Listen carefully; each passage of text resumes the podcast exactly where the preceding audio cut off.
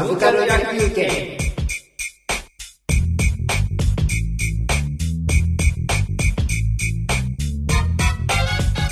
だばはい。満塁満です。えっと最後は、はい。えー、純粋な英雄譚みたいな、ほう。えー、ダルタニアン物語、おー。えー。三重視ではなくダルタニアンでいきますか、あーまあまあでもの最初が三重視っていう話なんですね。はい。なんか。うん。そのつながりちょっと教えてもらいたいかもしれないです、うん。どこなんか。ねまあでも僕も本当に純粋に読んだのはあのー三重視だけだった気がしますけど、でもダルタニアン物語みたいなダルタニアンのシリーズってすげえ長くてほなんか最初なんですよね。あのアートスアラミスポルトスううん。ダルタニアンうんうん。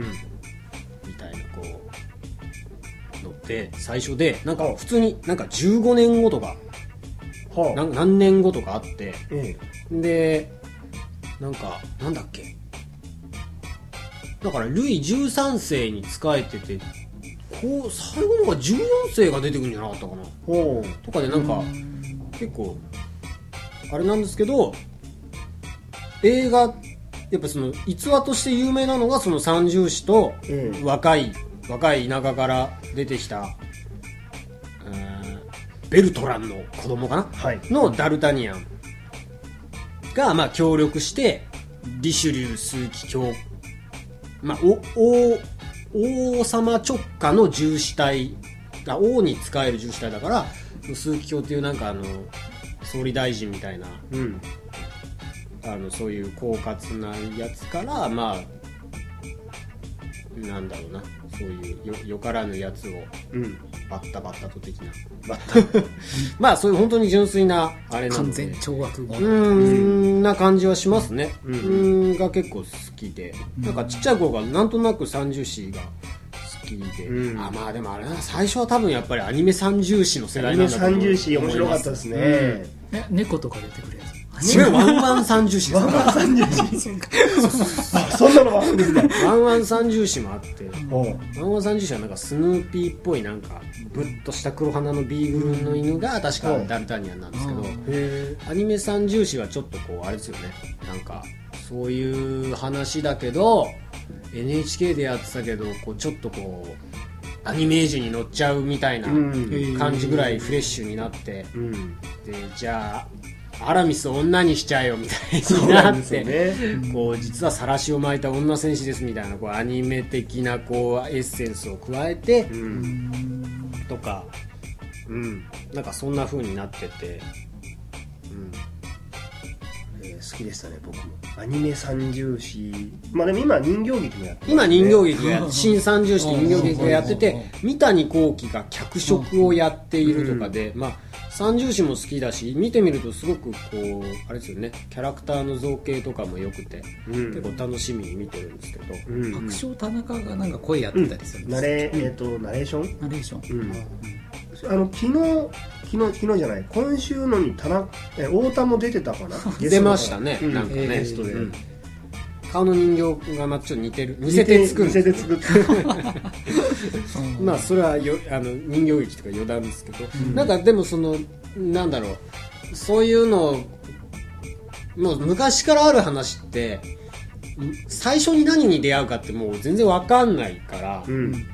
最初アニメで見るのかはその要は幼児用に置き換えられてうん。た簡単なやつを見るのかとかすごいいろんなのがあると思うんですけど、うん。今のちっちゃい子は多分新三重視を初めて見るんだと思うんですけどそうですだからね本当は怖いじゃないですけど、うん。なんかなんかアニメ三重視だと純粋になんか宿屋の娘のコンスタンスと恋をしてみたいなことに仕立て屋の娘になってるのかな、うんうん。だけどそのボボナシュボナシュっていう人人の本当はお嫁さんなんですよね。人妻なわけです、人ね、妻で、その本当の三重視はその人妻と不倫してうん。っていうなんか秘密の愛を育みながらダルタニアンがまあ出世していくみたいな感じだったりとか。島耕作みたいですね。まああの時代はすごい違うけどちょっとそういうところですよね。そうん。まあ最終的にまあ社長的なぐらい多分偉くなってるかなとうん、ただなんかその一人はみんなのためにとか、うん。みんなは一人のためにっていう、あのフレーズがすごい有名で、なんか三重視ばっかりあのスポットが当てられてるんですけど、うんうん。なんか後半の方になるとみんないろいろあっては派閥が分かれたりするんですよね。あ原作だと。ほうほう。うんだからかつての同志と戦いますみたいななんか結構そういうのもあったりして、うんうん。とかあとなんかあのおお猿のプランシェ、あはい。プランシェとかは、うん。あれは猿じゃなくて使用人みたいな従者なんですよね本当は。はでやっぱりあの従死体って本当は貴族だったりなんかその偉い人なのでうんうん。基本的にみんな従者がいて、あうん。あ、あのーで書かれたのも結構まあアレクサンドル・デュマかな。今はい。なんか書かれたのも昔だからやっぱりそういうのは当たり前が当たり前でこう使用人は顎で使うもんだ的な なんかそういうの普通にあったりして。結構なんかそのうんなんか普通に現代にあるそういう英雄譚みたいな骨格は同じなんですけど、こう時代が昔だからなんかその違いを読むのが今になってちょっと楽しいなみたいな。あうんだから結構あの人形劇とかにするとやっぱソフトに作んなきゃいけないからー、うん不倫の具合もソフトだし、うんあの結構だからむ昔のってひっ取られたらすぐ首跳ねちゃったりとかうんしますけどそういうのもなんかなんとなく首跳ねないみたいな感じになってるから、うん。ああソフトだなーみたいな感じで見てるんですけどね。うん。うん。なんかそれぐらいだけど。お でもなんなんでしょうね。なんか好きですけどどうどうですか？三重視って。中尾さんはアニメ三重視だったんですアニメ三重視でやっぱり入ってただあれなんか当時うちの家にビデオデッキがなかったのでかなり大事なところをなんか見落としたりとかして悔しい思いがしました後半の鉄仮面の話とかなんか全然分かんなくなっちゃってましたね。鉄仮面の話ってえ大元の話だともっとおすっごい後の話なんですよ確か。はいはいはい。だからそういう各々のエピソードをなんかこうギューッと凝縮してアニメ三重視ができてて、えはいはい。だからなんか今度の三重視はどうやって終わるんだろうなみたいな、うん。なんか原作とすげえ後半違っなんか確か三谷幸喜自身もそんなこと言ってて後半はあのおえバッキンガム公のペンダントみたいな、うん。なんかえっ、と、えーこ王妃アンヌ王妃とイギリスのバッキンガム公っていうのが実は昔できていてもう王様がいるから王様を愛してる風にしなきゃいけないんだけどそのイギリスのバッキンガム公にこうペンダントのかけらをあげちゃうんですねなんか。だけどここにも不倫があるわけですなそうですよね、はい。だからそれのその罰が悪い感じをうまいこと隠しにいけみたいな感じでそのペンダントをまあもらいに行くみたいな。なんかそのくだりは確かすごい同じだった気がするんですけど、うんなんか後半すげえ違う気がするな。なんか政略結婚なんで、うん。そのイギリスからあれはアンの王妃ってイギリスから嫁いできたんですなんかそうですよね確か。イギリスとフランスのその戦争の真っ只中なのでその同盟の意味でイギリスから嫁いできた王妃が実はイギリスに、あの昔から思っていた人がいて、その人に、あのー証拠になってしまうような不倫の証拠になってしまうようなプレゼントを送ってしまって、それをそのそそれがバレてそのリシリューがそれを利用しようとするんですまあそうですそうです。そのアンヌ王妃をまあおお貶めちゃおうみたいな失墜させようみたいな感じなのかな、なのかな,、ん。なんか。でそのリシリューっていうのは、ん。えっ、と、えー宗宗教関係の役職っていうふうに人形劇では言ってたけどああ。ゲ芸家っていうのはそういう意味だ。枢機卿なんか枢機卿でなんかあの頭の悪い愚鈍な王様をうまくたぶらかして、うん。国民からあの税を巻き上げる悪いうん。政治家っていうのがリシリューでで、まあ、ダルタニアンたちはその悪い政治家を懲らしめるっていうのがうん三重視のまあメインストーリー。入りのところのメインストーリーなんじゃないかなと。あれなんか王妃と三重視が割とくっついてる密なんでした。ってわけでもなかったのかな。原作と表に出したくせにあんま覚えてないんですよね。どうだったかな。うーん。なんか全然覚えてない。やうんでもなんかなんなんだろう。すなんか僕そういうなんかこう英雄単ストーリーっぽいのではいはい。なんかす数字が入ってるのすごい好きなんですよ。三国志とかですか？三国志が でも三国志はなんか三国志の壁がちょっと厚すぎて、はい。なんか里見八犬伝もなんかちょっとドキッとするしはいはい。あとは三重詩もちょっと好きだし、まあ、七人の侍もなんか好きなんですよね。なんかそのシチュエーションで集まったうん。みたいななんかその数が入っている集まりみたいのってなんか心がこうキュッとキュッとしません？なんだそれ。うん。でもなんかそういうのがあってなんかこうなんかこうある種集まったその呼び名にうん。数字が入ってるってすごいドキッとするんですよね、うん三十字八犬伝うん。で四天王とかでことも好きあ四天王も好きですね。好きでああ、うん。うんはいはいはい。なんかそうだな。でも四天王って最近敵が多いですよね。敵が多いですね。なんか俺たち四天王ってあんまないですよね。ないないですね。勘違いしてるっぽいし。うん。ちょっと。はあ、確かにそうですね。なんかうん。いいもの側だと3人のがなんか多いようなイメージがあるかなあと数字で呼ばれるっていうのいいものに最近 減ってきたんちゃうかなうと悪役ばっかりにそういえばついとるんちゃうかな恥ずかしくなってきちゃったんですかね。難しい。ダサいんですかね。ゲッター one two three みたいなありますよね。でも多分いいものの時は奇数の方がやっぱかっこいいんですよ。センターが決まるから。ああレレッドが真ん中におるのが大事ゴレンジャーそうですね。ビジュアル的な要因でやっぱセンターが割り切れない方がかっこいいんじゃないですかね。ああ確かにそうか。三人ばあのヒーローものっていうかあれも3人だったり5人だったりするうねん。そうか4人ってあんまパターンはないのかジャッカー電撃隊ぐらいジャッカー電撃隊はもう特撮の話じゃん。うん、でもなんか何なんでしょうね。なんかあとあとなんかこうやっぱりシチュエーションでうんそいつらがなんか集まってしまったみたいなの好きですね。おー何かの因因果みたいなそうですね。ねでなんかそれを一括りに呼ぶあだ名がつくみたいな。アストロ球団とかもそうだね。うん。なんかそうですねうん。なんかだからもあるかな。三重視ってなんかすごいカチッと字面もカチッとしていいですよね、まあ重視言うのがなんかかっこええ、まあピストル撃つ時代やいうのもあるしね。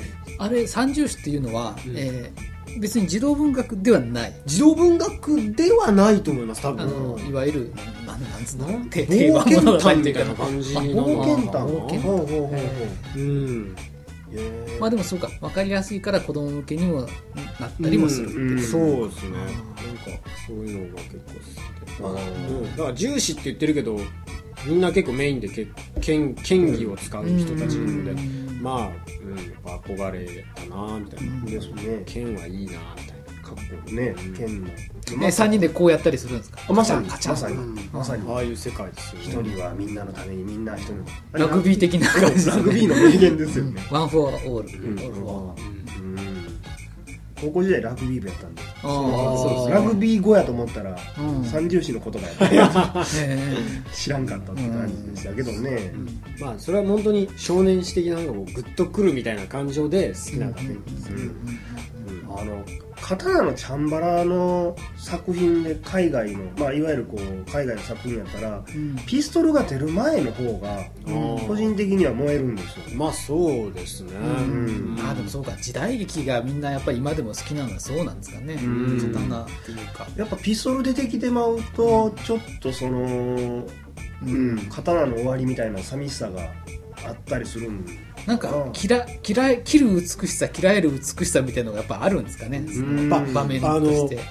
た盾はやっぱり種類のレパートリーが多いんですよきっと。あのピストルっていうのは最終的には速さなので、そうですね。あのー早打ちなんとかっていう話西部劇みたいになる、うん、速さになると、もうその要はななんていうんだろうその現実的な当時の西部劇っていうのを超えたこうハイパーバトルにならないと技のレパートリーが多分増えないと思うんですよね剣技は結構その居合抜きは切って戻すみたいなのとかなんかその返してまた切るとか二刀流にすると変わるとかうん。動線がきっと豊かなんですよね。あだからだと思うんですよまだ仮面ライダーとかでもね銃のライダーとかはちょっと苦戦を強いられそうなんですよ。銃のイライダーはインパクトはあるんですけど基本最後には弱体化しするので、うん。やっぱり主役ライダーは強くなって最後にはライダーなのに剣を手にするみたいなね。う今はもはやライダーキックの時代ではないですか。あ。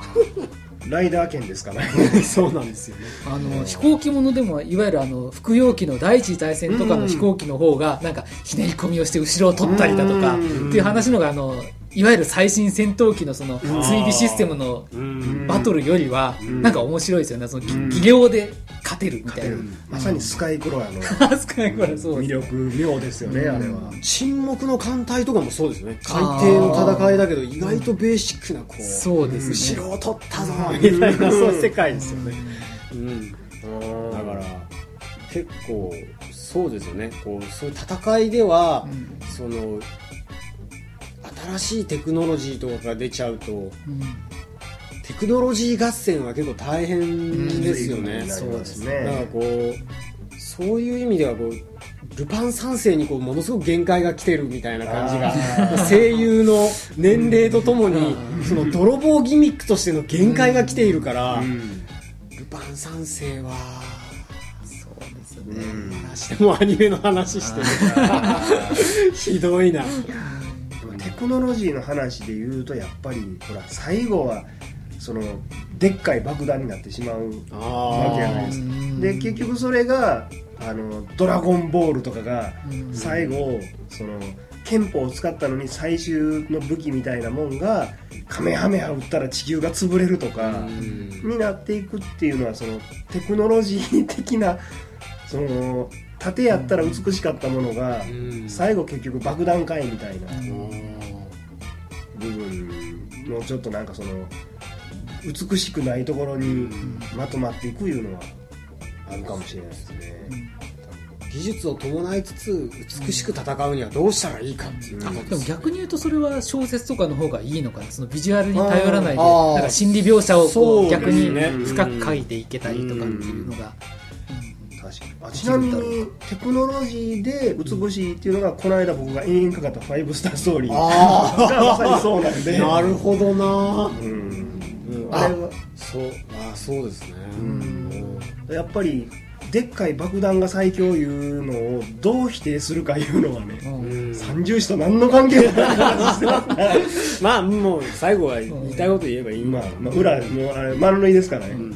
あでも確かにそのそうですね。その絵面として見せる必要がないものをもなんか文字としてこうなんかそうだな。なんか軍事なんかシークレットサービスっぽいやつって意外と小説とかでも緊迫した感じとかうん。ですごい描けますもんね、うん。文字とかで。そうなんですね、でやっぱり大量殺人になってくると嫌悪感の方がかっこよさよりも嫌悪感が先に来ますからねどうしてもまあ007とかでも肉弾戦ですもんね。最後最後は戦いですから。うん。あの核核爆弾のスイッチをかけたんかいやっていうああアバターもあのねあそうあのねあんまわかんない。こうまだギリギリだからあんまネタバレしちゃいけないけど、こうやっぱ最後最後はこう肉体で戦うみたいなのがやっぱりうん。あーいいんでしょうね。ね。こ結局それが燃えるんじゃないかな、やっぱこう爆弾とかになっちゃうとどうしてもあの自分からかけ離れていっちゃうからなんかあのボタンをポチッとなの世界だとあれですよね。やっぱ肉体でこうやってるとなんかこう自分の体がこう動く感じがしてうん。ここでここでみたいな。そうや爆弾で僕唯一かっこええなと思った描写が、アニメの「カーボーイビバップ」のう手榴弾がむちゃくちゃかっこいいんですよ。んなんかその敵のアジトに飛び込んだ時にうん。手榴弾のピン抜いて、うん。まあその長いコートを着てるんですけども、うんそのコートからピン抜いた手榴弾ポトッと落としたのを、うん。床に落としたのをコーンと蹴っ飛ばして、うんで相手に届けてなんか爆発させるみたいなうんのとかその相手がこう自分の主人公のがこう切り殺されて、うん。窓からこう突き落とされたと思ってバリーン。バリーンと落ちたと思って相手が勝ったと思って足元見たらその手榴弾が1個置いてあったみたいなのとか爆弾をめちゃくちゃかっこよく扱っうん。ててかつ盾までを入れてるのってカーボーイビバップとかやっぱすごいなと思いますね爆弾なんだ爆弾？僕爆弾ですっげえ印象的だったのははなんかこうこ高校生の時とか期末テストが終わると早く帰れるじゃないですか。それでテスト勉強しなきゃいけないけどテレ東とかつけたら2時ぐらいに古い映画とかやってるじゃないですか、あーはい。あれで、なんか、なんだったんだっけな、一回調べてタイトル思い出したん、思い出したんで調べてこれだったのかって分かったけど、また忘れちゃって、なんかあの、なんか、なんか、コメディスパイ映画みたいなので、ほヌード爆弾っていうのが、もうちょっとしたら世界に落ちるぞとみたいなので、ほなんかどうしよう、世界が大混乱に落ちるみたいなものがあって。俺なんだっけ、それいけスマートじゃなくて、な、なんだっけ、なんかアメリカ映画なんですよ。で、またあの、味わい深いなんか、でもどっかで聞いたことある声優さんみたいのがまた吹き替えをやってるみたいなので、それで、なんかこう、なんとか世界の危機は、こう、去ったぞ、やったーみたいなので、主人公3人みたいなのが、ん。なんかこう、最後になんか道路みたいなので、うんああよかったよかった無事だったとか言ってるところに最後にボーンって爆弾が落ちて、なんかアメリカのすっげえハイウェイのところに、に3人のヌードのケツが出て終わりみたいな なんかそんな映画バカ映画。なんだろうこの映画とか思って。なんかすごいそう途中から見たから無性に見た見たくなってでも多分最初から見ても絶対面白くないみたいな。いやそうーそうなんか。そうだ映画ってそのパターンですよね。テレビで途中から見てすごい覚えてて、うん。ずーっとそれを子供の頃から途中からのストーリーだけ覚えててっていうのはね、そう。だから無理やり小説に戻すと、小説ってどうやって買います？チラ見して買うジャケ買いって難しいですよね。ジャケ買い。CD ってジャケ買いする人たまにいますよね。ー。僕 CD でジャケ買いはやっぱちょっと掛け率が高すぎてできなくて。僕はもうあの学生時代にすごく欲しいけども小遣いのあれで買えなかったっていうのの反動で就職してからめちゃめちゃジャケ買いから何からタイトル買いワンフレーズ買い解説の帯の一文字で買うとか ひどいことをしてます。何一つ心に残ってない。ただなんかそのそのなななんで書書書書書籍の,、ん。あのデザインとかも、うん。すごく今あの、ん。懐が深くはなってきてるので、うんあのだからまあ実際すごい話題になってますしドラマ化になってるけど、うん。あのチームバチスタの栄光とかの,、んあの本とかってすごい綺麗じゃないですか。すね。あのあのシリーズが進むにつれてメインのカラーがこう変わって、うん。とかなんか最近の書籍はすごいあのジャジャケ買いしたくなる本がすごくいっぱいあるんですけど、ジャケ買いはしないかな。まあまあちまあいまあねあのコミックだとやっぱり袋にされてるけど、書籍はやっぱり基本的にちゃんと読めるようになってるじゃないですか。なんか最近、えー、たぬきちさんっていう人のあの、ほうほう。リストラナウっていうブログって知ってます？なんかあー知らん。えー、と出版社に勤めてる営業の方がほう。んなか早期退職制度が会社で 発表されてええ。で僕は実は手を挙げたんですみたいな話でえでこれを機に出版業界のなんかこう話をしていますみたいなブログがあるんですけどえそこでなんか営業さんとその制作側の人とのやり取りみたいなところでそんな想定とかにこだわるよりももっとなんか内容を充実させた方がいいんですか？じゃないですか？みたいなこのやり取りの話とか生々しいのがあって。確かに僕もどう、うん、それを見た時にこうハッと本を想定とかその見た目の何で選んでるのかって確かに言われてみるとうん。うん書誰かの書評だとかうんなのかなっていうのはなんか、書評とあと本屋のポップ。うん。あポップか。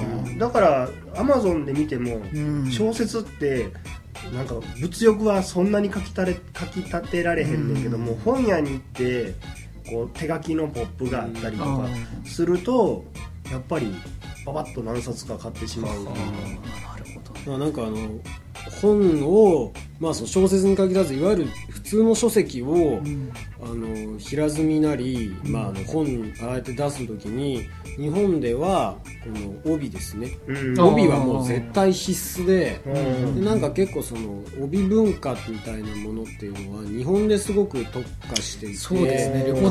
外ではなくて、うん。でなんかすごくこう海外でタイポグラフィーを学びましたみたいなすごくまあ海外の書籍の作り方を良しとするみたいな、まあ、先生がかつていてですね、うん。その人なんかはまあすごく結構頑固なところもあるんで、そんな美しくない帯などつけとうないわみたいな話で、自分の本を出す時に、あのーその編集者と打ち合わせして帯はつけないって言ったら、本を売りたくないんですかって言われたみたいな、それはもう絶対みたいな話らしいんですよね。うんだからただもう今なかなかもうあるならあるで、うんなんかその今やあの帯ありきのデザインを考えるみたいなのがあって、あの漫画でももやしもんの表紙とかってすごく綺麗で、うん。なんかここの帯にこう金がわらわらわらあ違うかな、ん。普通のカラーの水色ともうちょっと濃いブルーみたいなのがこうなってて、こうめくるとここのにここにってどこだ？帯の下に。帯をめくるとそこにこういっぱい金がいるとか、うん。なんかそういうのもあったりして、まあ、あるならあるで遊んじゃえみたいなうん。帯デザインも増えてきてすごいあれですけど、まあ僕本屋に行ってすごくこう平積みされてる本をすごい見るのは好きなんですけど、ん。小説ってやっぱそのどこでクックってやるかって難しいですよね。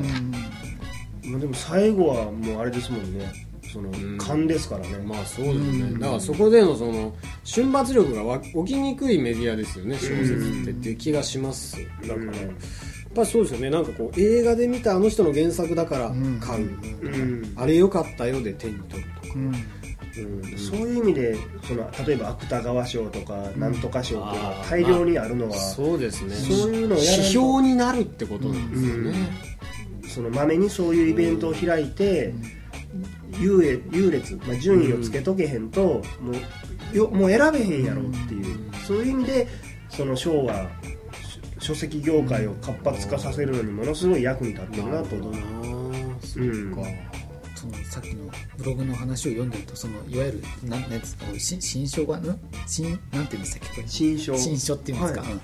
でその元が取れるのなんて本当にごく一部っていうその有名な人のごく一部であとはもうなんか、うん、なんかその言われる本のついでに置いてもらってるみたいな話を読んでまあ確かにでも、うん、そういうもんなのかな。まあ今ツイッター本とか大量に出てるけどそうですうん儲けてる人は何人ぐらいいはるんでしょうね。どうなんでしょうね、うんでもこれ新書とかもものすごい売れたやつって数ヶ月経つとあのブックオフとかで100円ぐらいでも100円ぐらいう山積みされてますもんね。うん。だからあれはあれあれも含めて一つなんかこうなんだろうサイクルっていうか、うん。うん、経経済的な仕組みになってんのかなと、うん。果たして売れてんのかなと。売れたからあんだけの値段でこう出回ってるのかな、うん。A さんの本とかなんかも叩き売りされてました。あー。ホリエモンの本とか。まあもうそんな最後は何何でもござるみたいな感じです。はい。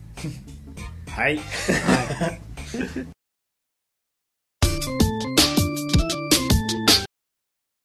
あんまり、えーそんなに語ってなかった SF ものにしときますかね。ですね。えーとですね SF ものといっても、えーファンタジーに近いのかな。ほう。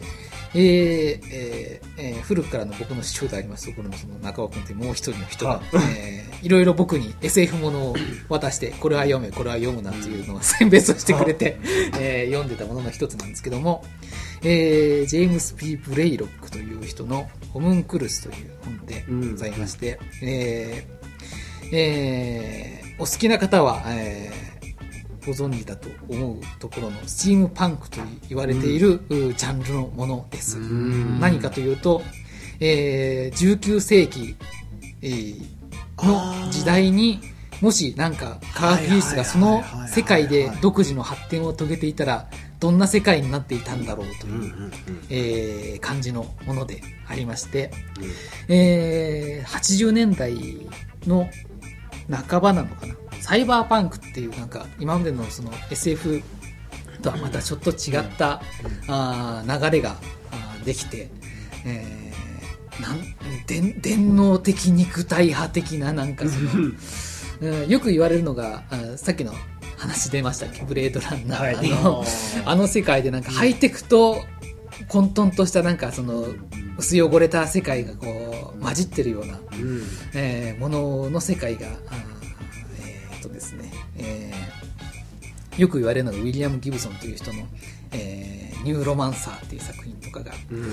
えーそのサイバーパンクというものの代表的なものとして挙げられるんですけど、まあ、それに倣ってサイバーじゃなくて今度19世紀にスチームの時代に蒸気機関が発明された時代に、えーそういう舞台を持っていったのがそのスチームパンクという、えー世界です。でこの「ホムンクルス」という作品はどんな作品かというと、えおぼろげな記憶で言いますと、えーなんかその時間を逆転する力を持ったホムンクルスという小人が、えー乗った箱をめぐって、えーいろいろな人物が、動き回り戦いつつ最終的になんかこのおその箱を取り合って大騒ぎするといおうー。簡単に言うとラピュタみたいな感じの話であります。スチームパンクの時点でラピュタ。あーラピュタです。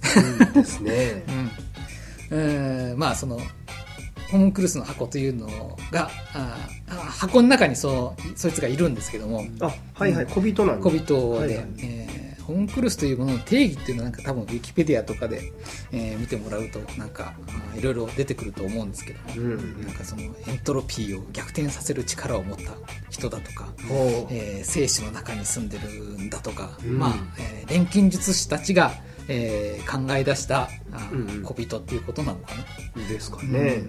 うん。でうん登場人物でマッドサイエンティストが出てきたり、えー骸骨になったまま飛行船に乗って旅を続けているうー飛行士が出てきたり。おおいいですね。ねあの結構冒険活劇的にも面白い話でして、うん。でそのホムンクロスの入った箱の他に似たような箱が3つ4つ出てきてどれが本物なんだみたいな話も出てきて最終的にそれがなんかこう終盤に、えー向かうに従ってこう徐々に集まってきつつあってうん。どれだどれだみたいなワクワク感もあってですね。えー SF 好きの人にはあーこういうのも面白いよって言われたものなんですけども、うんまあ、これが最終的に、えー読みやすくもあり、うん心に残ったものでもあったんですけども、う。んおという話を起点にしつつ、SF ものってどうですか、皆さん SF は僕は大好きですよ。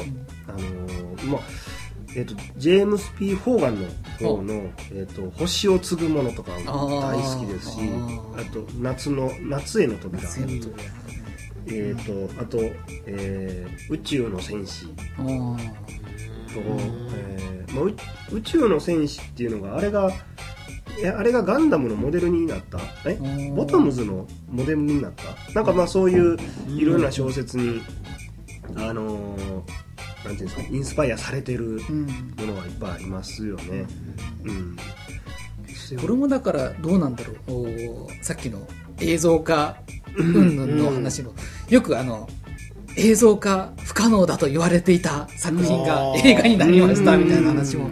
うん、うん、なんか今もう SF っていうか、えー CG 全盛の時代になってくるともう不可能なものはないんじゃねえのかなと思ったり。ただあの映像にしてもどどうにもこうにも映像が描ききれないというか、うん。どう映像になんどうなんだ辻褄が合うような映像が一切わからない作品っていうのも確かになんかあるのかなと思ってくるとうーんなんだろうその辻褄が合わないところも含めて、えー作品として仕上がってしまうのがあー小説なのかなっていうのが今今話しながらふっとうん。思い浮かびましたが、あー。でもホムンクルスっていう言葉が今、うん。あのアニメで鋼の錬金術師とかがうん。やってるんで、それにも出てくるんですけども、ホムンクルスっていう。うんそれが小人ではなくて、うん。その不死不死の力を持ったあ、そうですね、うん。悪役として出てくるんですけどなるほど。悪者に作られたこう人造人間兵器人間みたいな、まあ、そういう感じでうん。ホムンクルスっていうのが出てくるんですけど。うんうん。なんか僕の中ではホムンクルスっていうと、うん。まあ、錬金術とホムンクルスって割とワンセットなんですけど、うん。えっとねもう随分昔やけどパソコンゲームで、うん。あのメルクリウス・プリティっていうなんか育成ゲーム。はなんか瓶の中にいるうん。あの女の子を、うん。あのホムンクルスなんですけどね、うん。妖精なんですけどそれを育てるっていうゲームがへあって、まさにそれがはスチームパンクの時代で コードとかがいっぱいつながった瓶の中になんか幼女がいてそれにこう育てるっていうゲームがはあ。ったのを思い出しましたね。はうん。なんかそのその辺ってこうちょっとギリギリファンタジーうんの魔法的なフうん。ァンタジーな部分と、うん。そのハイテクノロジーみたいなうんものと、なんとなくこう見た目的に癒される蒸気機関 うん。をごちゃ混ぜにした美味しいとこ取りみたいなうん。もんありますよねだからあのいわゆる早川のあの SF って青拍子。はいはい。青瀬拍子なんですけどこれはこのファンタジーシリーズなんで青くないんですよね。はいはいはい。ピうんピンク肌色。っていうの。うん。なのでなんかその辺が、えーちゃんとうんジャンル分けをされてるのかなあと僕がそのもともと理系出身であるのでなんかあのハード SF って言われてるものとかそのうんうん。物理的なこう知識を駆使してなんか物理学者の人が書いた本とかも含めて面白いなと思って、えーよく読んでました。うん。なかなかだんだん最近は頭がついていかなくなってきているので、新しいものを読まなくなりつつはありますけど、今の SF って新技術とかが出てるからまだ全然うん。高度なものになってるんですかねなんか SF っていうのはその SF ジャンルにおいてうん。脈々とそういう新作みたいなものが今作られている状況なのでしょうか？日本ではどうかは分からへんのやけど、うん SF SF のうん盛り上がりってなんかその「スター・ウォーズ」周辺あたりの、うん。なんかあの宇宙にレーザービームがビューンみたいなあの辺にあったような感じがしていて、それがそれそのちょっと前とかにうんうんうん。SF 小説って脈々とあって、うんやっぱりなんかその後になんかその流行り純粋な流行なのか、その SF ものっていうのがこう、そこまで前面に出てこなくなったのは、うん。なんなんだやっぱりその宇宙技術みたいなものに、ん。こうワワクワクの未来感みたいなものを感じれるかどうかっていうことなのか、うんあのーですよね。それはあるんじゃないかな。やっぱりそれなんですかね、うん。あの今第9地区でしたっけ、うん。あれもなんかああのーまあ僕もまだ見てないですけどなんかいわゆる昔のエイリアン像とは違って、うん。なんかこうエイリアンが地球にしたけどもなんかちょっと煮え切らないようなエイリアンでっていうあの昔のその描かれ方とはちょっと違ってきちゃってるのかなっていうのはありますね、単純に、うん、レーザーで戦ってとか、うん。あのね、相対性理論によるとこうなるんだみたいな、あの衝撃的なものよりもなんかもっと身近ななんか、あのうん。エイリアンが来たけども普通の生活をしててなんか実実際実際に来たらこんな困ったこともあるかな、うん。みたいな。部分に流れてるような気がしますね。あの映画でも大絶賛みたいですね。なんか面白いって言いますね、うん。僕も結構見てみたいなと思ってて、あのーフォンドポッドキャストの佐藤大さんが、うん。なんかあれですよ。あの第9地区は、うんえティム・レイがガンダムに乗ってシャアに買ってしまうような映画やみたいな言い方をしてましたよ。40過ぎたおっさんが頑張るみたいな。でまあ僕の知り合いはなんか見てすごい気持ち悪かったって言ってた。グロいのかなと思って、うん。うんうん。うん。確かにそのいわゆる SF 的な SF っていうのの流行りはもう、もう過ぎたのかなっていう気はしますよね。今またちょっと出てきてる SF っていうのはその、うん。まあ、お主に映画でその画像処理とか、うん。画像表現として新しいものをうん。SF として持ってきているのであってその、うん。概念的に SF として新しいものっていうことではまあ、うん。ないですよね。だから大宮地区はそれをちょっとこう変化球でこう揶揄する形でうん。みたいなうん形でやっているっていう感じはしますけど、うん。なんかそのあれですよね。その新しい SF 小説みたいなものってやっぱりこうちょっとむ昔なのかなみたいな感じがしますけど、うん。でも純粋にそのあんまり、えーななんていうんだろうな。タイムパラドックスものとかできちんとこうロジスティックにうまいこと描かれてるのっていうのはやっぱり映画とかよりも文字で読んだものの方がうん。いいのかなっていう感じはしますね。あとはなんか思ったのがあのいわゆるそのタイムパラドックスであるとか、うん。まあ、時間旅行にしてもそのワープ工法であ何やらにしてもわりかし一般化してうん。普通の物語の中になんかキーワードとしてなんか使われるようになったのかなと、うん。うですね。一般化したってことも理由の一つであるかなと思いましたね。藤子不二雄の書くワープとかの説明とかってすげえわかりやすいんですね。ね。あの小学生だからこうここに紙があってこれを折るとみたいなあのくだりが結構どあれだけでドキドキしますね。僕もいまだにああれです。ワープがあるんだっていう。いやだから SF に関してはその藤子不二雄先生がいたおかげで、うん。日本人の子供はうん。相当 SF に関してはハイレベルなセンスがすでにあるからそうですね。うん。まあ、あともっとそれでハードなものが見たいんやったら、うん。手塚治虫の SF に行ってもええわけで、その SF に関してはその小説よりも本来漫画の方が日本は強かったはずがここ最近 SF 漫画っていうのはとんとなくなったような気はしますね。ああなるほど。うん。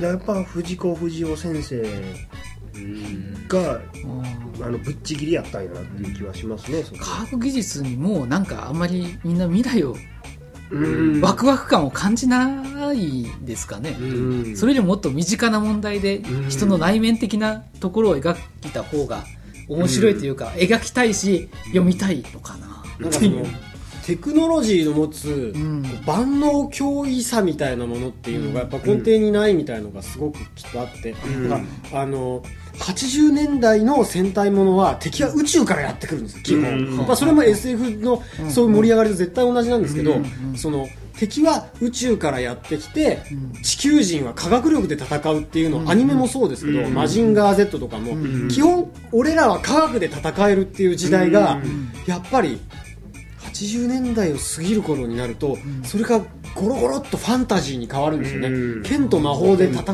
うのだっていうのになって、だから敵は古代から蘇ったりとか、あしして味方もやっぱり科学じゃ歯が立たないから、ん。いにしえのなんかで戦うとか血で戦ったりするようになるんですよね、うん科学が敵になったりしますそもんね。うなんですよね、ん。なんか科学じゃ戦えないっていう時に、うん。SF 小説とかってすごい辛い立場になるのかなみたいな感じがしますよね、エヴァンゲリオンにしてもね、うん。SF を途中から否定,、否定し始めてるような、まあ、SF っていうか科学かな、科学。ロロボットアニメと思いつつも実はって。実は。うん。なんか生物的な、うん。そうですね。科学はエヴァンゲリオンの高速具みたいな感じですよね、うん。ん。むしろ、ん。その、うん、足を引っ張ってる部分みたいな、まあ、その辺は逆に言ったらトップを狙いとかあっちなんかはん。全然 SF ぶっちぎりでやってくれてるから。うん。トップの最終回はすごかったですね、まあ、あれ。だあれって、まあ、アニメの回で語ろうかなって思ったけど なんかやっぱりその最後の部分っていうのに、えあのー一番最後のシーン、うん。まあ、ちょっとそれは これは伏せた方がいいかなと思うんで あのシーンはその作者曰く、究極の SF のギミックやとは言ってましたね、うん。まあ、その話はちょっと避けよう避けようああそうか。僕が持ってきた中でも全然まだ80年代のものの作品なので確かにその90年代にも多少は読んだのかな。でうん。特にここ数年のものにどんなものがあるのかって言われると全く思い浮かばないし、まあうん。もしかすると読むと、えー何かしらの脈々と受け継がれてる作品があるのかもしくはなんか別の今流行になっているのかっていうのもちょっと、えー気になってきたので、うん。これから、えー情報を仕入れて何か読んでみようか。ああですね。あの漫画で SF で熱いなと思ったのが「度胸星」かな。なと今日ですね。うん。あの平家物の作者が書いたあの漫画のテテセラック、うん。あのな3次元じゃないとこ4ろ次元の3次元的展開図ってうんいうやつですよね、やつとか。ああいうのはやっぱり SF の醍醐味なんやないかなとは、そのうですね、うん。こう理論理論的うんに訳が分からへんことが起こってそれが何なのかって調べた時に、それが科学科学によってっていうか理論が解明できた時のこう、うん。スカッとした気持ちの良さみたいな、SF ってスペースファンタジーなんですねサイエンスフィクションサイエンスあれ全然違った。い。やあれ全然違った。科いや学空想物語そうかサイエンスフィクションか。サイエンそういえばそうだな。スペースファンタジーってなんだ。それは多分「スター・ウォーズ」そう。か。もしくはえっと。少し不思議かどっちかです。ねいや、な、いや、その宇宙物の話をしたときに、うん。その最近ある漫画だと、ん。プラネテスっていうのと、あとはえっと宇宙兄弟ってあれですけど、あれは、うんドキュメントっぽい方向に持っていこうとしてますよね。フィクションっていうよりは宇宙へ行くための、まあ、うん人間物語みたいな、ですよね。うん。だからなんか。宇宙が日常になったらどうなる？みたいな。そうだ。そう。そうフィクションそうですね、まあだから、うん、それこそワープにしろタイムパラドックスタイムマシーンにしろある程度もう語られて、うん。そのうん。まあいろんなあーまあ、相対論にしても量子論にしてもそういう理論からこんなことがあの理論的にはあるかもしれないんだよっていうネタがいくつかあって、うん。それ以降そんなにそのファンタジーのネタになるような新しいその理論だとかそういうのがうん。そんな出てないというか、うん。検証の時代に入っちゃってるので、うん。そうなってくるともうある程度題材としては今のところ出尽くしているっていうのもあるのかなとなりますね。個人的にはあの「ソラリスの日のもとに」っていう、うん。あの映画で「ソラリス」っていう映画にもなったんですけど、なんかは結構 SF とかでもうん面白いかなと思いましたね、なんかそのえっと「エヴァンゲリオン」であの人類保管計画って人類が一つの生き物になるっていう、そのなった後の世界みたいなのがうん。惑星ソラリスやったりするんで、うん。そそういうのとかでまだまだ SF のそのいける余地はあるあんですけどもなんとなくあの電気機械が科学がどうのこうのとかではどうやらない。もっとこうなんか宇宙によくあるわからん石体石を持った生物が人の形をして宇宙服を着てるのではなくてもしかしたら巨大な一つの星がうん。もしかしたら生命体なのかもしれないみたいなそういうアプローチに 科学技術というよりはなんかうん。それこそ、うん宇宙とはみたいな。そう。生物とはみたいな。とはみたいな。人間が科学としていろんなものを身にまとってるけども科学ではないアプローチでものすごい進化をした存在みたいなものが何なんかっていうのはちょっとソラリスとかでは流行るんかなと思って流行らへんかった分野ですね、なるほど。まあそんな感じで、えーはい。これから SF をちょっと、えー読んでみようかなとあ。思いましたはい。はい。はい。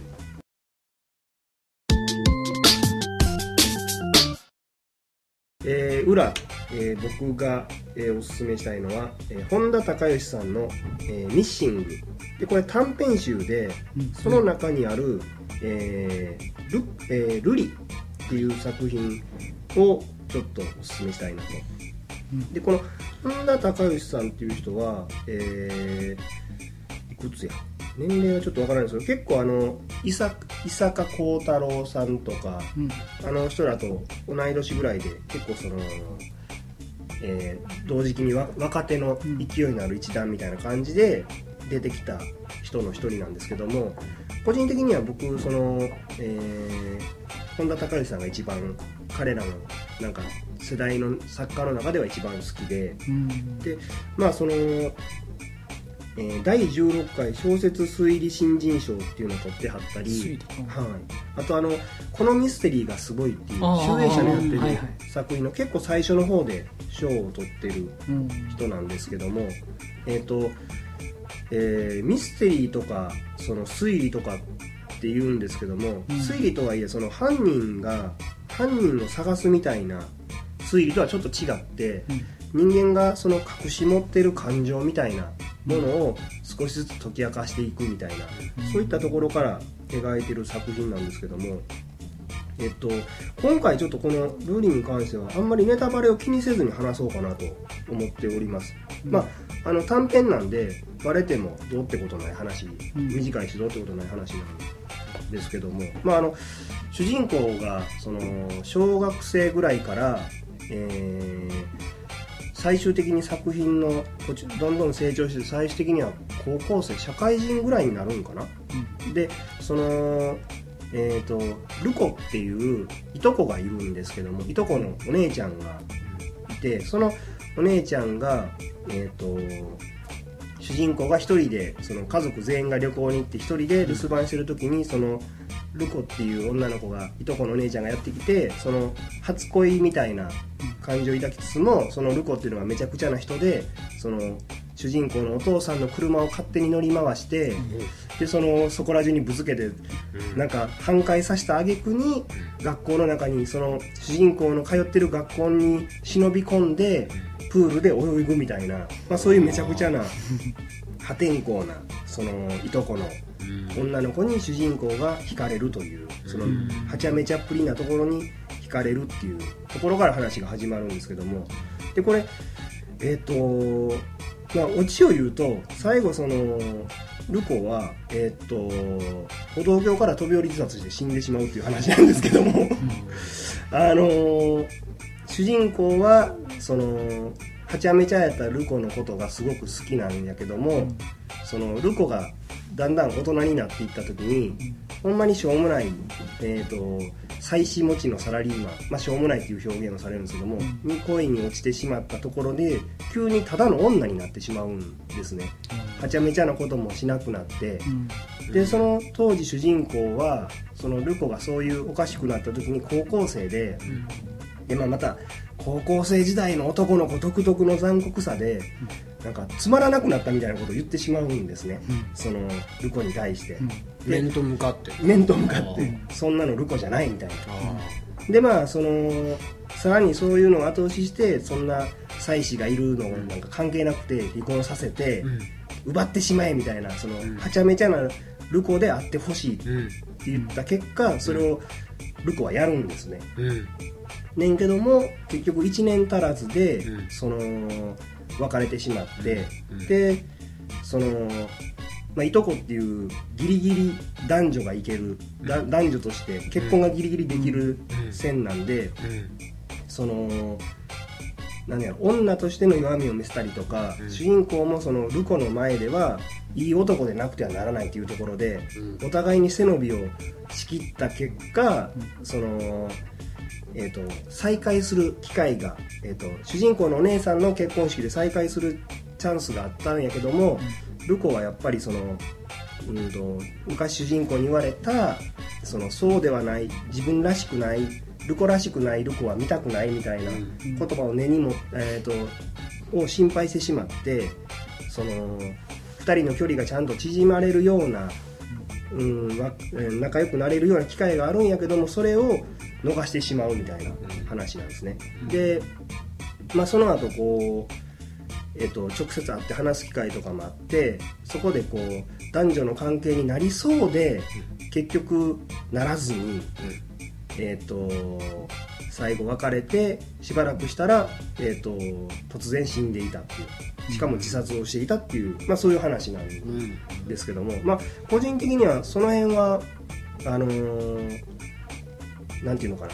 飛び降り自殺に対してもこの作者は結構謎謎その謎の部分ミステリーの謎の部分でそのルコと主人公がよく謎謎ゲームをやっていてその時計の針は、えー、と単身の方やと思うんですけども、ん。1日2回しか回らないなんでみたいな、あのー怠け者だからって答えたら面白くてで、えー怠け者だからって答えた方答えてそれに対してあのルコは例えばその本当は3周回りたいけどなんか回ろうとしてるうちに次の日になっているみたいな。まあなんかそういうどっちかが面白い返しをなぞなぞにしてできたら、できた方が勝ちみたいなゲームをしてるっていう描写が途中にあるんですけども、最後そのルコの飛び降り自殺っていうのは、えー、と20何歳かでルコは歩道橋から飛び降りて死にました。なんでっていうなぞなぞを最後に主人公にするというなんかもう中二病全開なストーリーなわけですね。あその言葉を残してしまうんですか？その言葉は残えっ、とうんなんか残しはしないんですけども主人公にはなんか関係で分かってるみたいでこれは彼女からの最後の謎謎みたいな。うん。でその死んだ半年後に届くようにその答えが書いた封筒をもらうんやけども、うん。結局主人公はそれを開けないっていう終わり方をするんですね、でまあこういうなんていうんですかね。あのミッシングっていうのがもう消消失とか消滅みたいなタイトルでこういうこうなんか喪失感を売りにしたタイトルだけが入ってるっていう文庫で。でまあその中で一番わかりやすい喪失感っていうのがそのルリなんじゃないかなということで。でまあノルウェーの森とよく似てるっていう村上春樹とよく似てるっていう表現をされるんですけども、うん。でまあ、まさにこのタイトルが最も似てる村上春樹っぽい話なんじゃないかなと言われるタイトルなんですけども。なんかこういう喪失感がありつつ喪失感を売りにしつつなんかちょっとこう切ない子供の頃の恋心みたいなもののなんていうのかな恋愛小説の変化球バージョンみたいな、まあ、タイトルなのかなと思うんですけど。皆さん恋愛小説はどうですか？恋愛小説ね。恋愛小説。とはいえ僕完全な恋愛小説というのは読んだことがないのかもしれないんですけども、恋愛小説ね。うん、読んだことあるのかな？恋愛小説。一応小説の大きなジャンルの一つとそうです、されてるはずなんですけど、えー、ハーレクイーンとかってのある恋愛小説なんですか？あれはどうなんでしょうかね。ハーレークイーンはどうやろう、恋愛小説。は例えば。あ、例えば？どんなのってありますかね？えっとまあ例えばあの有名どころとしては。あの映画化される、ん。えっと辻仁成辻人生さんの「さよならいつか」とかあとまあまあ辻仁成さんやけど「冷静と情熱の間」あああああいうやつかうん。まあ、ノルウェーの森もギリギリ恋愛小説に入るんちゃうか。なうん。あとえっ、とエックニカオリさんあたりの、うんあのー作品なんかもそうかな。ええそれが恋愛小説だと思って読んではいないというか、えー映画かなどっちかというと。はとは思って見ていないけれども見てるっていうのはあるかもしれないですそうねですね。うん。どうだろうな。まあなんだろう。そのまあ恋愛がメインテーマとなってる小説か、ううんんうんふっと浮かばねえな。なんかね無理やり恋愛話に振ったのと思ってちょっとこれを引っ張り込んできたところはあるんですけどね。うん。あーえっとジブリがは「海が聞こえる」を作って あ。は「海が聞こえる」を一応見てその後に本を読んだ気がする。ああうんでもなんなんか作劇上仕方がないんですかね。恋愛小説に出てくる女の子って大概はちゃめちゃですよね、うん。まあ、そうしないとあの話の抑揚が作れないのかもしれないですけど、うん。なんかこうすごいはちゃめちゃですよいねやだって小説恋愛小説を必死に読む男とか女の子なんてまあ大体ひも手であれじゃないですか。内向的で行動力がないわけなんで。そういう男の子がね女の子に振り回されると思ったらはちゃめちゃな女の子を出すしかないわけですよ。振り回されたいのかな？どっちかっていうと。あのそれもあるけど積極的な女の子がいいってことなんですかね。うちにこもってたりうちにこもってたら恋愛は進まへんっていうことはみんな漠然と頭のこの辺で考えてるから、でも自分から出るのはきついから引っ張り出してくれる女の子いいひんかなっていう。何いつまで寝てんのとかって寝てんの。部屋に上がり込んできて。それも違う世界。違 うそうだ。からなんかゲームとかでも幼なじみが毎朝学校に行くのに迎えに来てくれるとかっていうのはまさにそのお前もっと女らしくしろよみたいな。よみたいなまさに象徴的なのああなるほどね。小説なね。小説。ああああテーマそうだなそういうシチュエーションが出てくるのはなんか見るような気はするんまあですけど、そうですうね、ん。それがメインテーマとなってるものを果たして読んでんのかな。うん。だってハリウッド映画なんか恋愛っていう要素がゼロのものは多分ほとんどないんやないかなと、うん。恋愛ゼロは多分もうほぼないですよねと。うん。要素が入ってないと多分 OK も出ないでしょうし手に出ねないと思いますね、小説か。小説。うーんでもやっぱりななんかこう小説か。もう気まぐれオレンジロードかビデオガールしか頭にないですもうダメだ。まあじゃあ,、あのオレンジロードあたり語ってくださいよ。いやでもあれはちょっともう漫画としてはもうあれじゃないですかね。なんかこう、小説か。小説としてはなただまあ活字っていうのは恋愛とかなのほら。こううじうじしたりうん。こうお前どっちやねんみたいなものを描くのには多分一番分かりやすい、まあ、向いてるメディアなんかな。と、ああ結局出さなかったですけどこの島田雅彦の「彼岸先生」ってやつがですねえわりかしなんだろう。あー。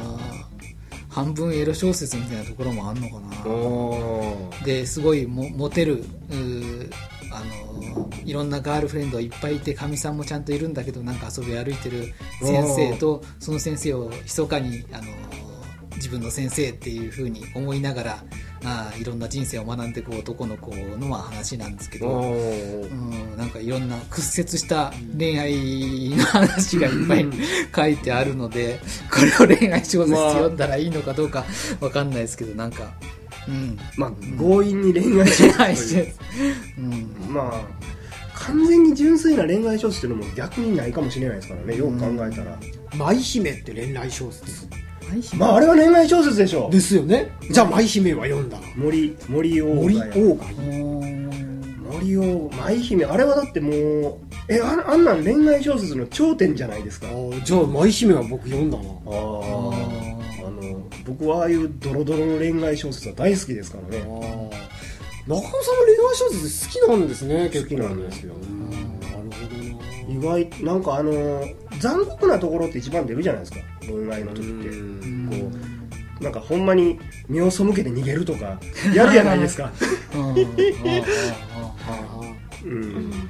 でまあしかもその仕事とかでやったらこう我慢できることもできなかったりとか、でしかも後ろめたいもんやからそのまま絶好になってしまってたりとかっていうのが、まあ起こりがちじゃないですか、ー恋愛って。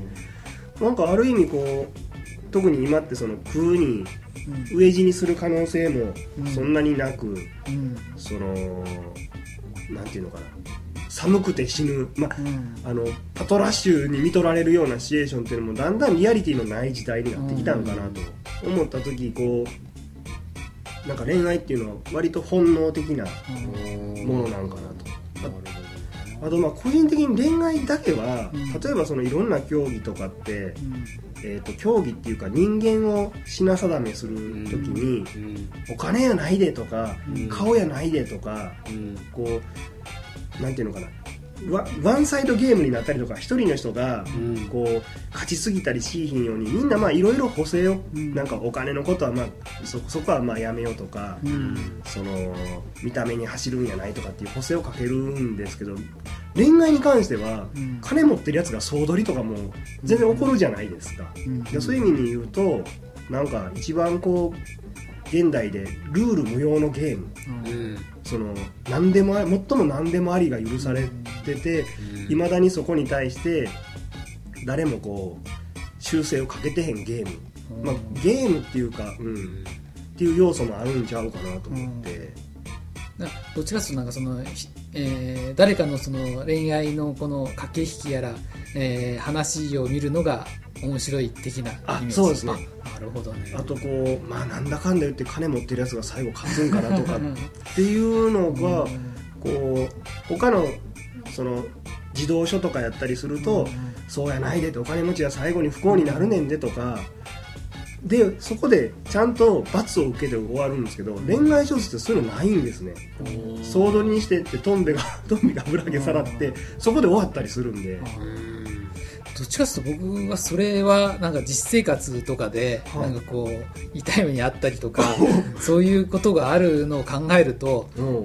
お話の中ではそれは別に読みたくないとかあるかな。ああえてだからそのなんかのシチュエーションとして出てきてっていうのはなんか多分なんかいろんな本で出てきてるとは思うんですけど、うん。なんかそれを読みたくてそれ系の本を読むことはない気がしますね僕の中では、でもそう普通そうなんかもしれない。うん。そうだな。あんまりその意識、うん、恋愛小説っていうものをその僕の中でハーレクインロマンって なんかままったりしたその女の人がこうだったらいいな的な話がそのなんかよく恋愛小説なのかなっていうふうに漠然と思っててただ理想系を読むもの。なのかなっていうふうにな意識でいましたね。あいやでもまさにそれそれなんじゃないですかね、まあ僕はどっちかというとあのドロドロが好きなんで。ドロドロ、でもそれは理想系というよりその現実に即したっていうこといやでもそこまでドロドロは現実にはやっぱり起きひんかなとか。なるほど。そのひ比喩してるんやろうな、でもこうだったらいいなではないですよねそれは。あではないですよね。この状況になったら自分はどういう決断をするんやろあだからその辺はあの入り込み型の中尾君のなんか あの特徴なのかもしれかないですもしれないです僕はどっちかというとだからそのあいいお話だったねっていうなんかこうこうこういう顔でなんかこうシチュエーションの中であよかったよかったっていうふうに見たいのかなでもまあハーレクインとか好んでみようとは思わないですけどねうーんそうかそうなんですよどうですか松井先生、えー、でも僕もそうだななんかよなんかい読むんだったらめめでたしめでたしでいいんじゃねえかなと思うんですけどなんかなんかめでたしめでたしじゃないやつとかって、うん。逆にうなんかそのプロセスを描いていきたいもんなんですかね。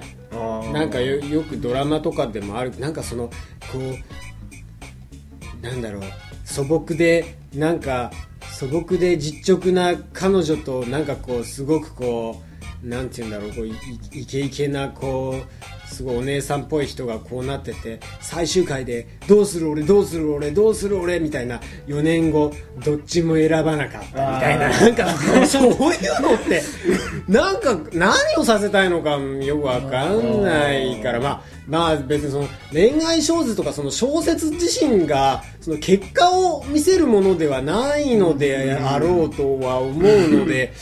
まあ致し方ないのかなとは思うんですけど若干その日常よりそのドドロドロしたプロセスみたいなのがなんだろうちょっと面倒くさいからだったらもう10代はみずみずしいねって言って耳を澄ませばとか見ればいいのかなみたいな。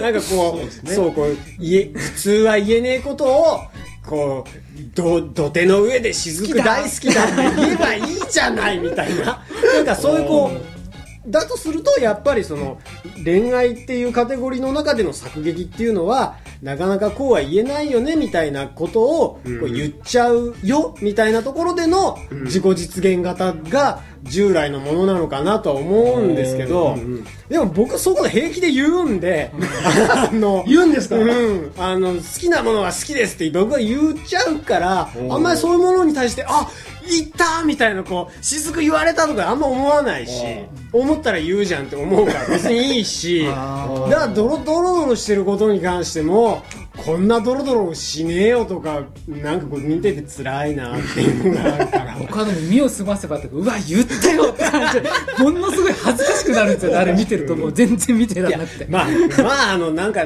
そのシチュエーションは恥ずかしいですけど、そのなんかその、朝に、こう、朝に来て、つ見せたい景色があるんだみたいな、わざわざこう、コツンって窓するよみたいなのって、なかなかね起きてくると思ったんだよみたいな。ななんか、なんか、そういう意思疎通みたいのは幻想だよって思うけど、でもまあ、その、なんだろうな、うーん、でも、そう、そうだな、でもそうじゃないことに対しての、なんか、その作劇場での迷いみたいなものに対して僕はあんま共感できないから。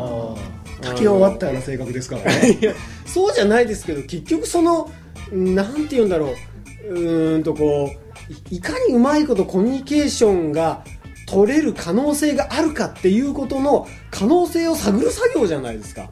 だから、うんそこに対しての、ななんて言うんだろう、こう、だから、振られちゃったら悲しいなみたいのはあるけど、うんなんかそこに対してのなんかこう、ぶ、ブレとか揺れみたいなものを、こう、恋愛小説みたいに感じることって僕の 生きてきた人生においてあんまりないんですよね。揺れるとかないし。おーおーすなんか今 ものすごいかっこいいこと言っこよでした？くないですよ。だってもともと、もともとそんなに可能性が開けてないですから。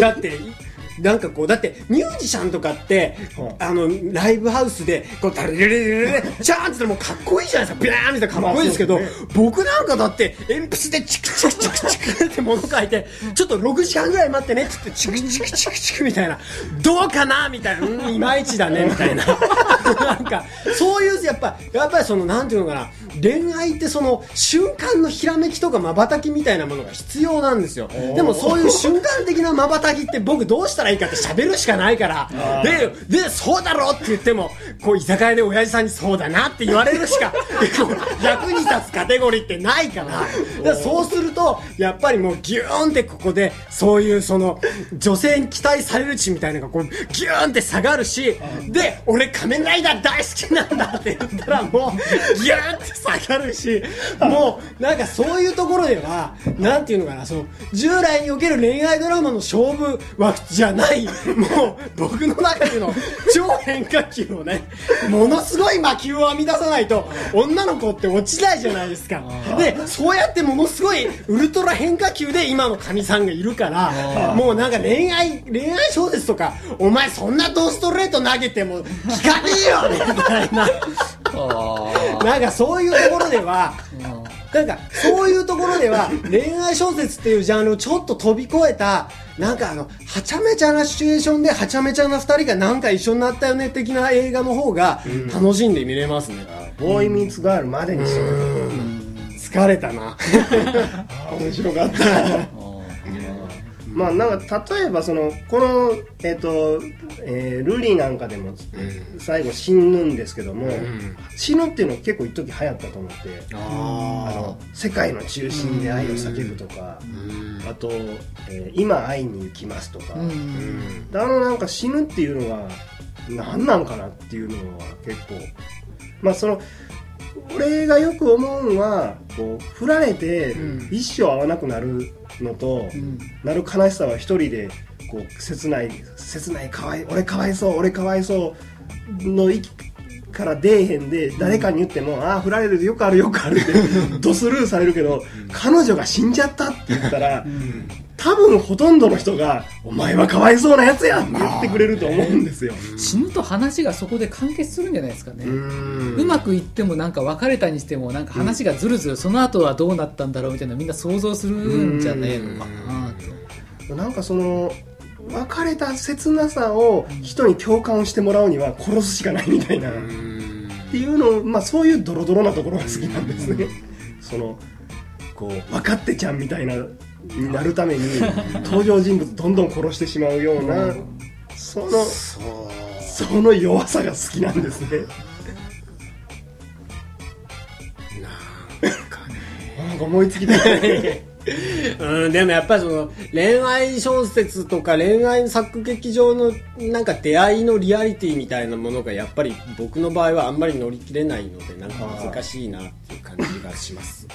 僕はもうなんかよく夫婦喧嘩犬も食わねえという人で、うん。人様のあの色恋のあのごちゃごちゃ感なんか勝手にやってろって感じなのであもうあんまり、うん、共感とかってのはないのかな。落ち込むんじゃねえみたいな。そうそう。あの俺を俺の頭を煩わすなって感じなんで、うん。なんかやっぱりだから逆にだから30、40とかのそのなんか男かっこいいみたいな女美しいみたいな世界をちょっと超えたあたりでのうん。男女劇とかの方が面白くなる予感がする、ああなんかそういう劇として。島耕作ですか？島耕作はちょっとなんかまたなんか島耕作はでもそれでもちょっとこうビビビビッとしすぎな気はしますけど はい。なんかこうでもどうなんだろう？なんかこう大学に大学のキャンパスとかでこうなんかえ何聞いてるの？みたいな世界ってあるじゃないですか。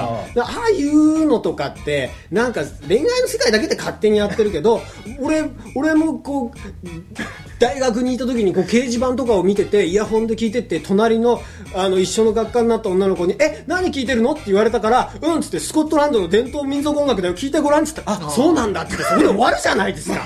へーわからないですよ。でもあそこの学校だとえすごいっていうふうな言われ方する人がいるんじゃねえのかなっていうふうに勝手なイメージですけど、まあそういうのあるんだけどなんかやっぱねこうちょっとそういうこうそうん。なんかだったらもっとリアリリアリティが欲しかった。リアリティが欲しかった恋愛小説には リアリティが欲しかった。リアリティが欲しかった。そんなバンドがどうとかない。そんな世界はない。この世には。ハチクロもなかったって言ってないそんなものはムサビにはハチクロはなかったって言い切りましたからね。でもそのほらお二人とも今、えーご結婚されてて、はあ。えーその上でなんか実際にその、えあー生活を営んでる上であはあ。は特に中尾君とかその恋愛小説を読むっていうのはその自分の今のその関係とかになんだろうとはまたちょっと違う世界を見てみたいところもあるんですかね。あでもね僕恋愛小説好きなんですけどいわゆる不倫小説とか大嫌いなんですよ。あだからなんかまあ昔を懐かしんでる範疇やないかなとその恋愛小説をを利用してそこで勢いつけてなんかこう恋愛成就させようとかっていうのではなくて例えばそのかみさんとのちょっとじゃあ次になんか2人で出かけるときになんかこれを見てなんかあのちょっとああのあのシチュエーションが変わったなとかおあ見方が変わるなみたいなところはないんですか？あそういうのはないですね。別物として扱ってる。完全にもう遊びおもちゃとして扱ってある恋愛小説自体をおもちゃとして扱ってるようなところはありますかね。なるほど。でまあもうだんだんそういうのもねうん。現役やなくなっ、まあ、結婚したっていうのもあって現役やなくなってるんで、うん。昔ほど恋愛小説はそういう意味では好きではないかもしれないですね、といったところですかね。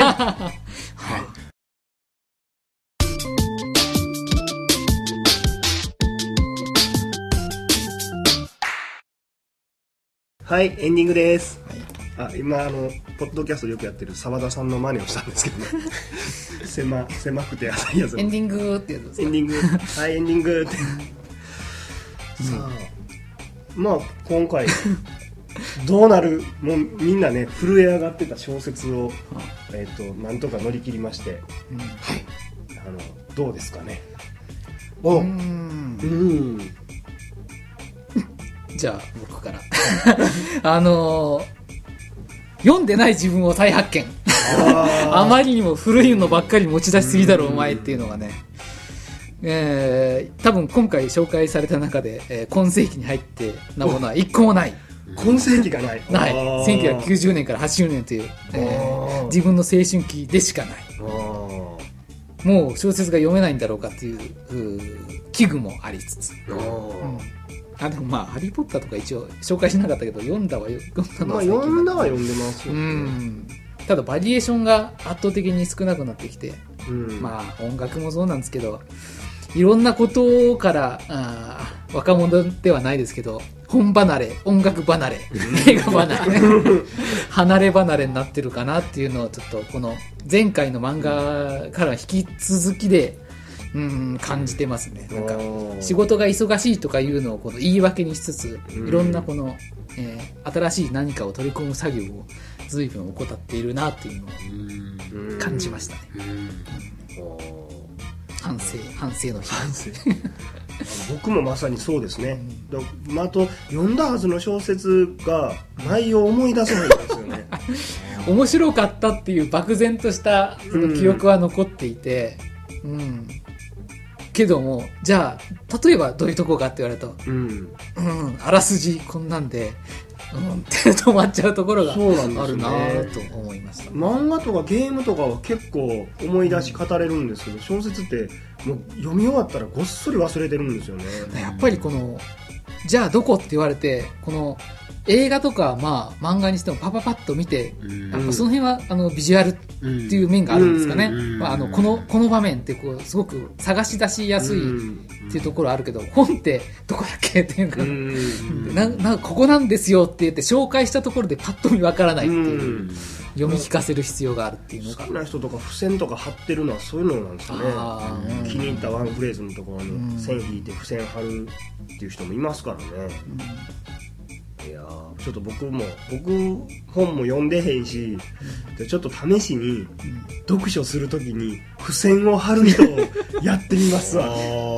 こうあまりにも読んで好きやったはずの話を忘れてるんで、自分の記憶は当てにならんと、もう好きなものはシール貼って線引くと、ただあの言い訳ありつつ考えるとなんかそこまでやって記憶に残るのが本当に自分の好きな最後のもんかなっていう、言い訳も今ちょっと頭の中に浮かんでて。忘れるもんは所詮最初から忘れるべきもんだったのかなっていうのをうん。考えたりもしますけど。付箋貼って読み返すかって読み返さないと思いますからね。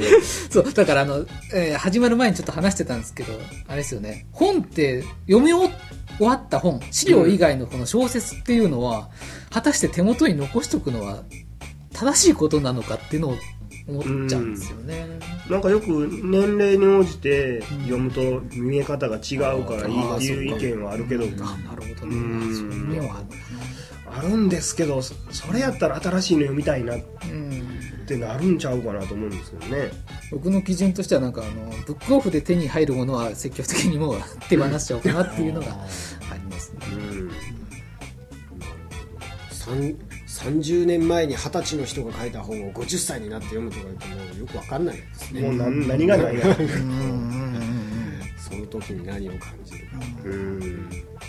えー僕はなんかすごく変化球で小説を小説じゃないものにうまいことスライドさせて逃げたったみたいな感じですけどうん。ただなんかちょろっとなんかあ意外と詩とかうん。なんか広がりを持たせてくれる言葉みたいなものに引っ張られるんだな自分はってことを思いました、児童文学とかもそうだし、ん。歌詞の世界もそうだし、うん。詩集とかも僕何冊か持ってたりしてうん。ちょっと見たりするんですけどあなんかそういう言葉自体が引っ張ってくれるっていう感じがうん。好きなんだな、うん。うん。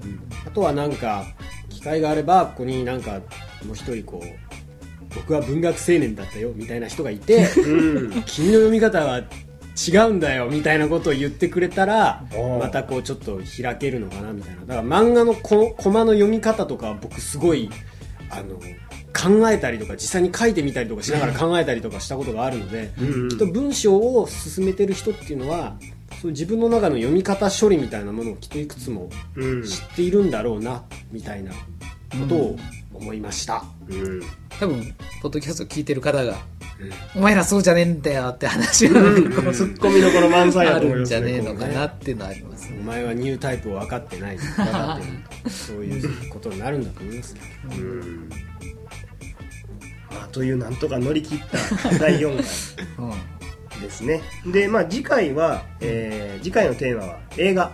映画。はい。素晴らしい。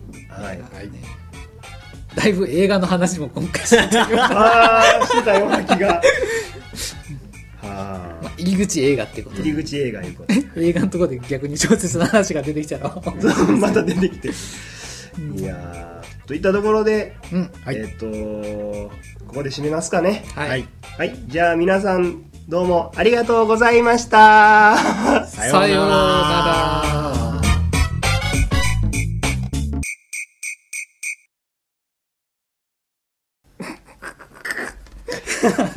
れ様です。お疲れ様でした。お疲れ様でした。